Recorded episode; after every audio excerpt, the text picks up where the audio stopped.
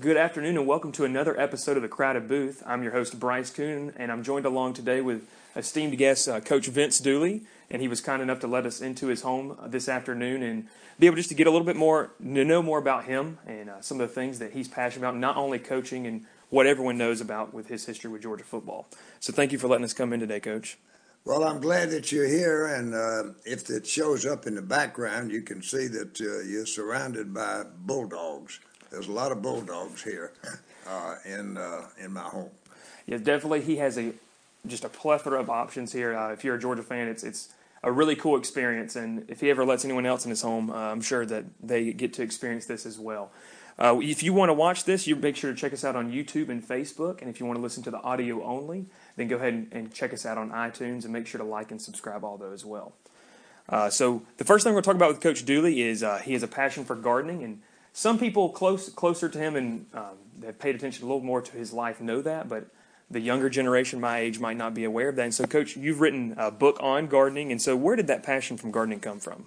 Well, it, actually, I always say that one of the great things about living around a university, if you've got it, and I've been around a university probably 60 plus years of my life, uh, that if you've got a curiosity about anything, you can satisfy it because there's an expert on everything at a university. So I have always enjoyed uh, auditing courses uh, in history, uh, the Civil War, and other disciplines. And I was always curious about trees and plants. Um, and I thought I would take one course on tree and plant identification that would take care of it. But as it turned out, one course led to another and led to another, and it aroused my curiosity and uh, so out of that, uh, I became a, a, gardener. So I tell people I'm an inspiration for anybody that wants to be a gardener late in life, because I could not have told you uh, what a grapefruit was from a gladiola 20 years ago. Uh, and I'm also an inspiration for anybody that wants to write a book about gardening, uh, because I have written one. This is called Vince Dooley's Garden, The Horticultural Journey of a football coach, and it's illustrated by a fellow named Steve Penley. That's a very talented uh, artist. Um, so anyway, that's my my passion. It's my golf. Uh, when people uh, get a tee time and go out, all I got to do is go out the door and start working, and that's where uh, I get away from it all. So uh, that's uh, that sums up my uh, gardening experience. But I'm still learning. That's the great thing about it because I've always found that it's uh, good for the body if you're out there working. Uh, it's good for the mind because you're constantly learning, and it's certainly good for the soul just mm-hmm. to get out. You talked about you know you've written some books and written that, and also talk about your love for history and be able to experience that here at this university. Um, you've written some books, the the Legions of Fighting Bulldog. Uh, what what is your passion and why the Civil War? What is what stands out to you about the Civil War from all the other events in history? Well, I think that uh, history, first of all, I, I have uh, a real interest uh, in history. Uh, it's like someone said uh, that if you don't know where you've been, how you going to know where you're going? So we all draw from history, our own personal history, uh, as well as the history, particularly of this country, that I'm mm. uh, very interested in. And uh, and the greatest crisis this country ever faced was the Civil War. It really defined uh, what we are, what country we we became, um, and uh, and then there's a lot of just uh, special interest because there's so many fascinating individuals uh, that were involved in the Civil War. A great debate, a debate that took uh, uh, went from uh, political debates to outright war, and and it's interesting because.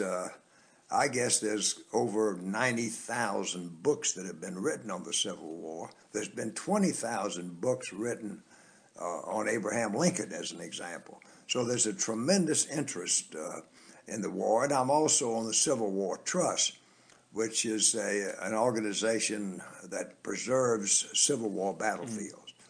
Mm. In fact, they have done such a great job in doing that that the federal government, the Department of Interior, asked the trust to take on the Revolutionary War in the War of 1812.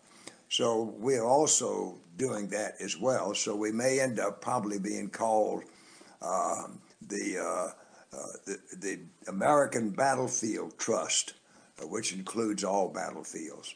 So I just primarily from uh, my interest in history. And would you like to tell us a little bit about your book, uh, the, Oh. the Legion's Fighting Bulldog, as well? Um, I know I have personally have not read it, but I've read some reviews on it, and, and people seem to love it.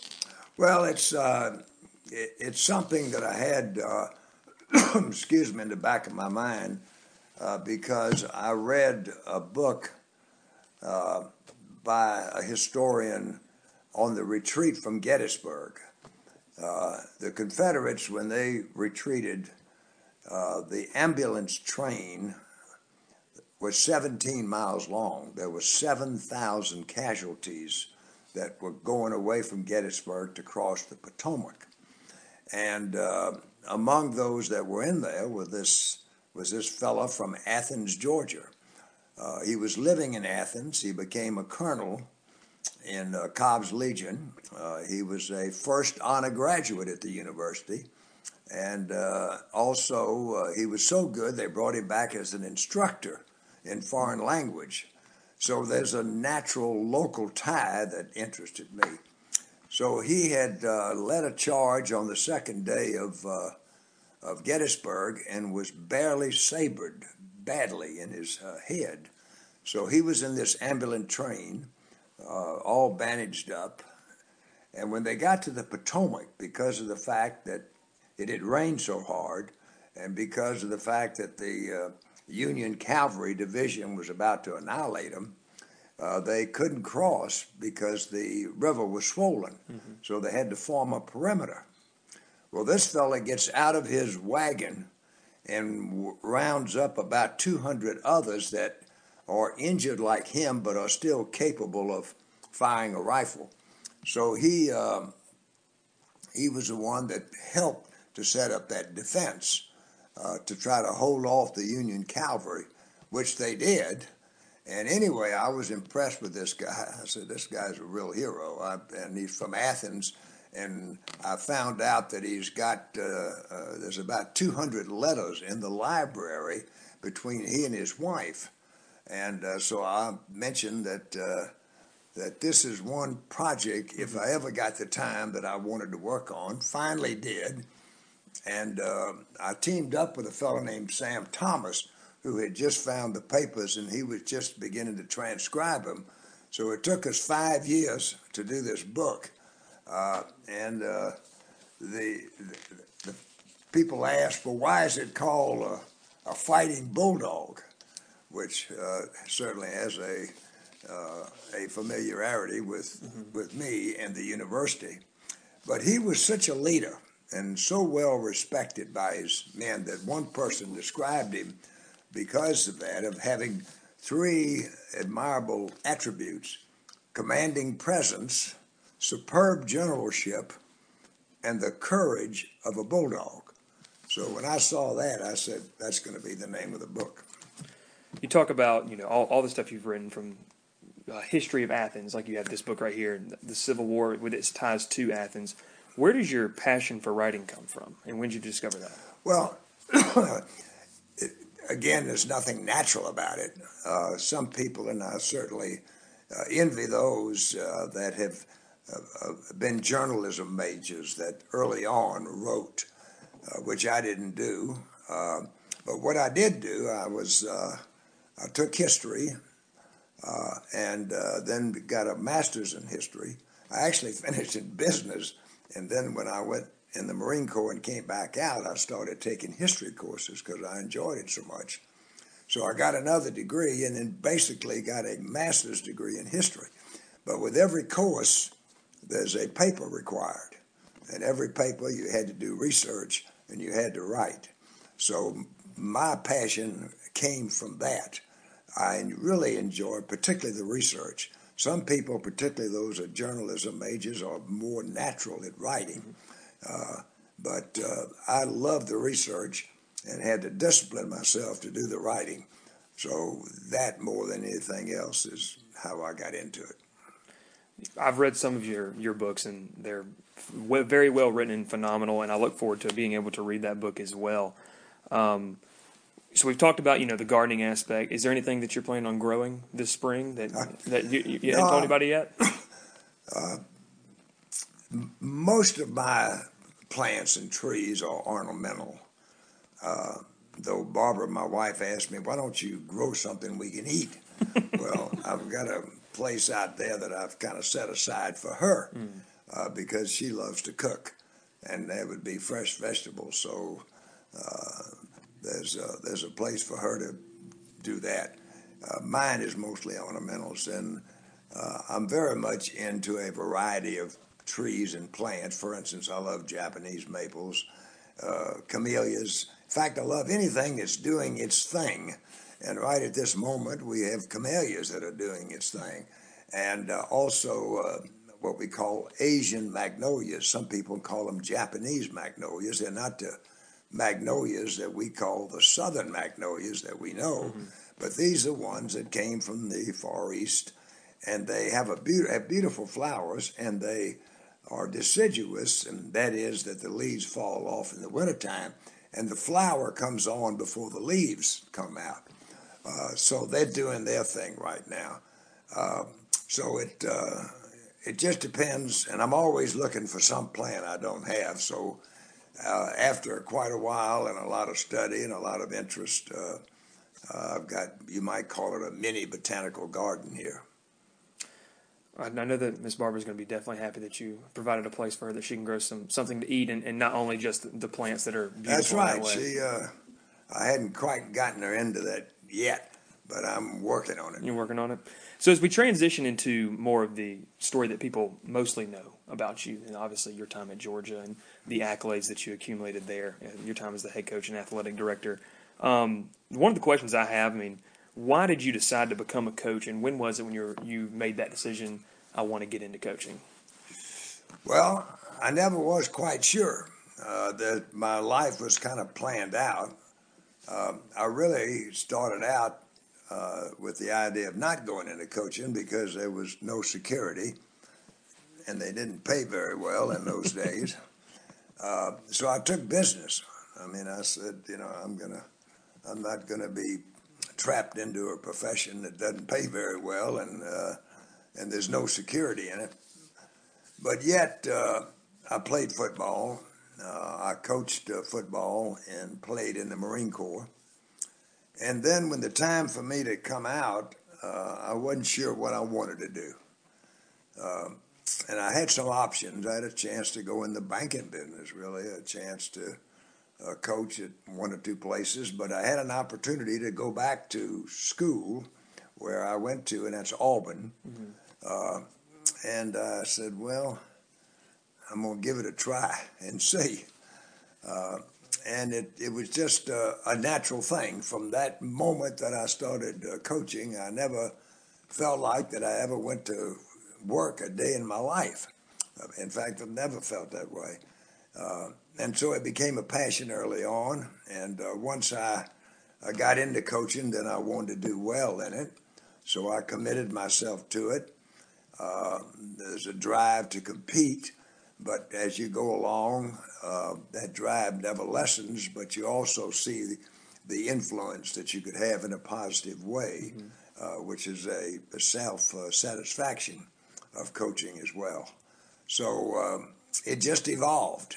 Uh, and uh, and I, am still uh, reaping those rewards uh, because uh, so many players that I, had the privilege of coaching in so many different fields.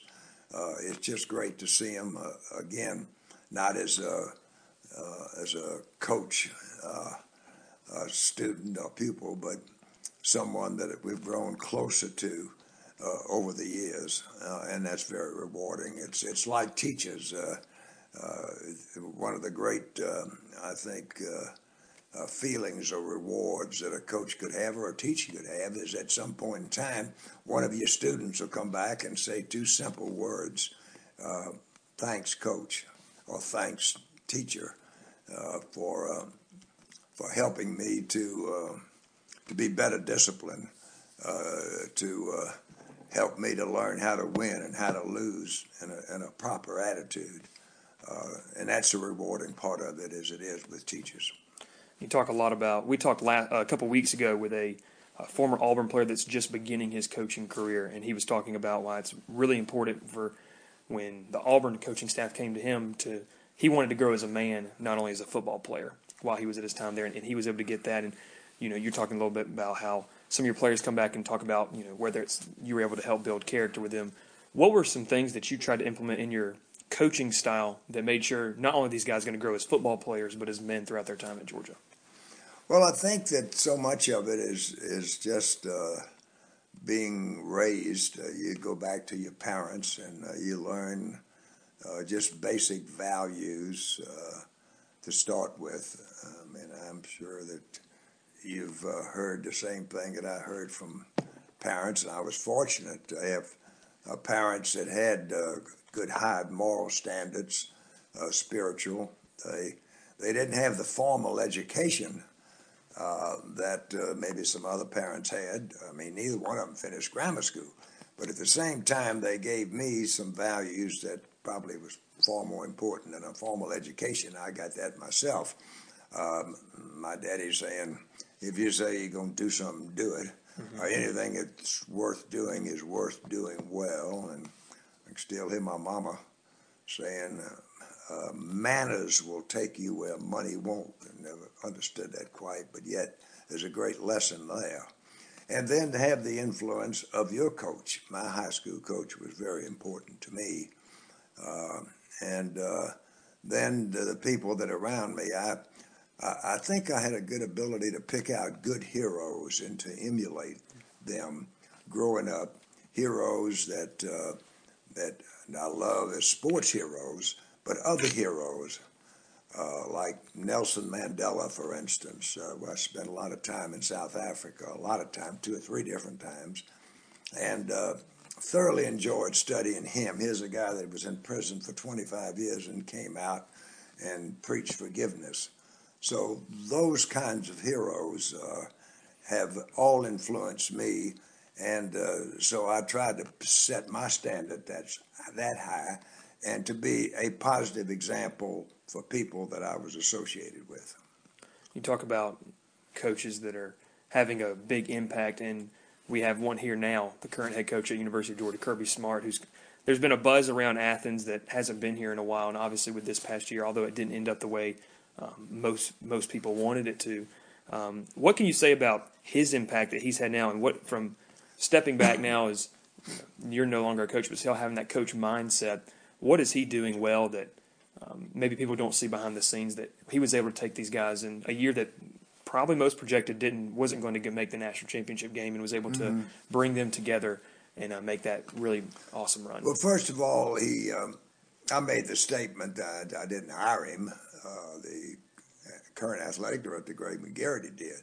But after he hired him, I did make the statement publicly uh, because I believed it, and it, I think it was a positive re- reaction that if I had been in the same situation, which I had been on some other occasions, that's who I would have gone after. Mm-hmm. Because here's a guy that, uh, in Kirby Smart, uh, great upbringing. His daddy was a football coach, so that's a terrific start. Um, and uh, also, he uh, had, uh, he's a Georgia graduate. Mm-hmm. He played here. Uh, he knows the state. Uh, he's been uh, an assistant, without a doubt, under the best program in college football in the decade of the, of the 20th, 2000, 2010. somewhat like when I hired Mark Richt mm-hmm. uh, who during the decade of the 90s, Florida State arguably might have been the, the greatest program, and he was a vital part of that. And Kirby Smart was a vital part, has been a vital part of Alabama. Uh, so that's a tremendous background, and uh, and that's why I would have uh, would have hired him. And he's put together a good staff. He's come to Georgia at a terrific time. Uh, there's there's great resources in this state uh, and it's even better now than ever before. And uh, so he knows how to coach, uh, and uh, he's well organized, uh, great enthusiasm, Uh, and what is even more impressive it, from a, a, continuous standpoint, this particular year was special. And sometimes you can have those years. Uh, everything fell into place, and they've got to fall in place in order to have that kind of year. And by that I mean, uh, number one, you had four of the top players that normally would have gone pro decided not to go pro mm-hmm. and to come back. Uh, and uh, two running backs, as an example, the two defensive ends. Uh, then uh, you have a freshman quarterback that uh, has to step in because the normal starting quarterback hurts his uh, knee and is out. And then this young freshman has to go to South Bend and, and play Notre Dame on his first start as a freshman and that worked out. Then you had a linebacker from Montezuma, Georgia, that was supposed to go to UCLA but decided to stay home, and he leads a defense, maybe the best uh, speed defense I've seen. And then you got a kicker. We didn't have a great punting uh, situation, but we got a punter that uh, is from Columbia. Mm-hmm. So he decides to come to Georgia. He seeks out Georgia. We don't seek him out and that falls into place. And then you've got a kicker on, on Rodrigo, who um, is a walk-on, and uh, and has ended up being one of the greatest kickers we ever had. So a lot of things have fallen into place, and you'll have those years. But in order to have the consistency of winning every year, you got to recruit good every year, and Alabama has done that.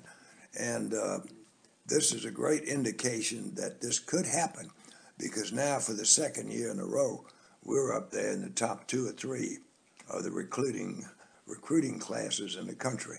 So there's great uh, uh, optimism about the future, and that's my observation as, as to why there is, and with good reason.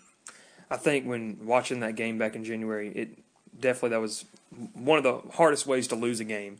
But you have to be excited about the future. Talking about building that depth that Alabama seems to have every single year they can have a five star guy come in if another five star goes out, and it's just a, a, crazy thing to watch. And Kirby's definitely built that with the addition of just recruiting classes. Last year, obviously had a top five, and this year the number one.